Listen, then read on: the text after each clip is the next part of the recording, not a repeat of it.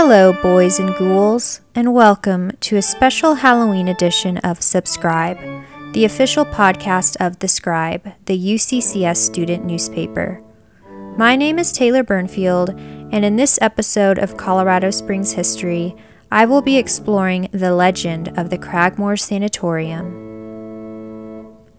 Nestled between Dwyer and Cragmor Hall, you may have noticed a large ivy covered building that overlooks the Cragmor Green. Now known as Main Hall, where the advising offices are located, this building predates the founding of UCCS. Once known as Cragmor Sanatorium, it was built in 1905 as a treatment center for people with tuberculosis. Many believe that the building that was once the sanatorium is haunted by the ghosts of the patients who died of tuberculosis.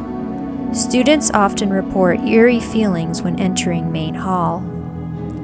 The building known as Main Hall today is a small fraction of the original property, which at one time was the largest sanatorium in the world.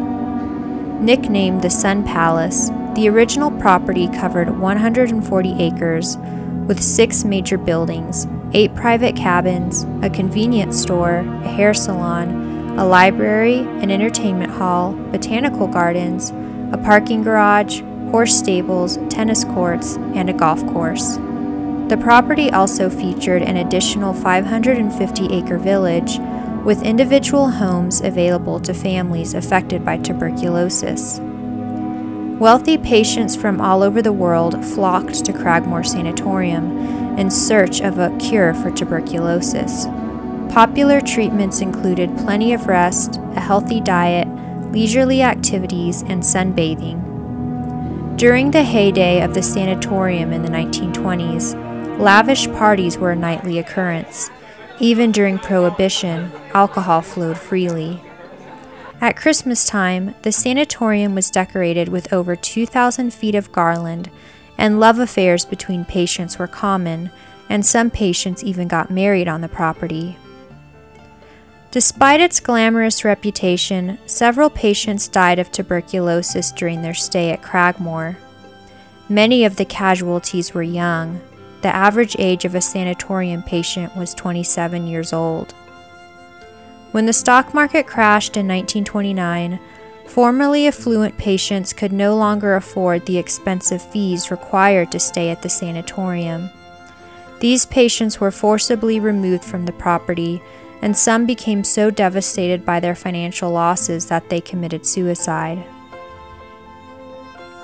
During the Great Depression, Cragmor Sanatorium began accepting lower class and middle class patients and charged lower rates.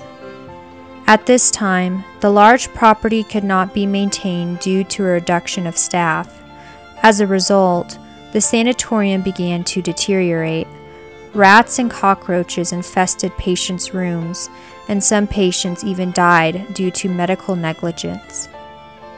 By the end of the 1940s, the sanatorium was bankrupt and was preparing to close its doors until the federal government made an offer. The government agreed to financially support the sanatorium so that tuberculosis infected Navajo tribe members could receive care. Then Cragmor director George Dwyer signed the contract, and in the early 1950s, Navajo people from Arizona and New Mexico were transported to Cragmor for high quality care. By the early 1960s, Dwyer's contract with the government expired and the Navajo patients were healed. Drugs to treat tuberculosis were widely available to the public by this time, making these types of sanatoriums obsolete. Dwyer sold the property to the University of Colorado for $1 in 1964. It officially opened its doors as an institution of higher education in 1965 and continues to operate as the University of Colorado, Colorado Springs. If you'd like to learn more about the former Cragmor Sanatorium, read the article titled The Rise and Fall of the Sun Palace History of the Cragmor Sanatorium at scribe.uccs.edu. And don't forget to follow the Scribe on Instagram, Twitter, and now TikTok at UCCS Scribe. Thank you for listening.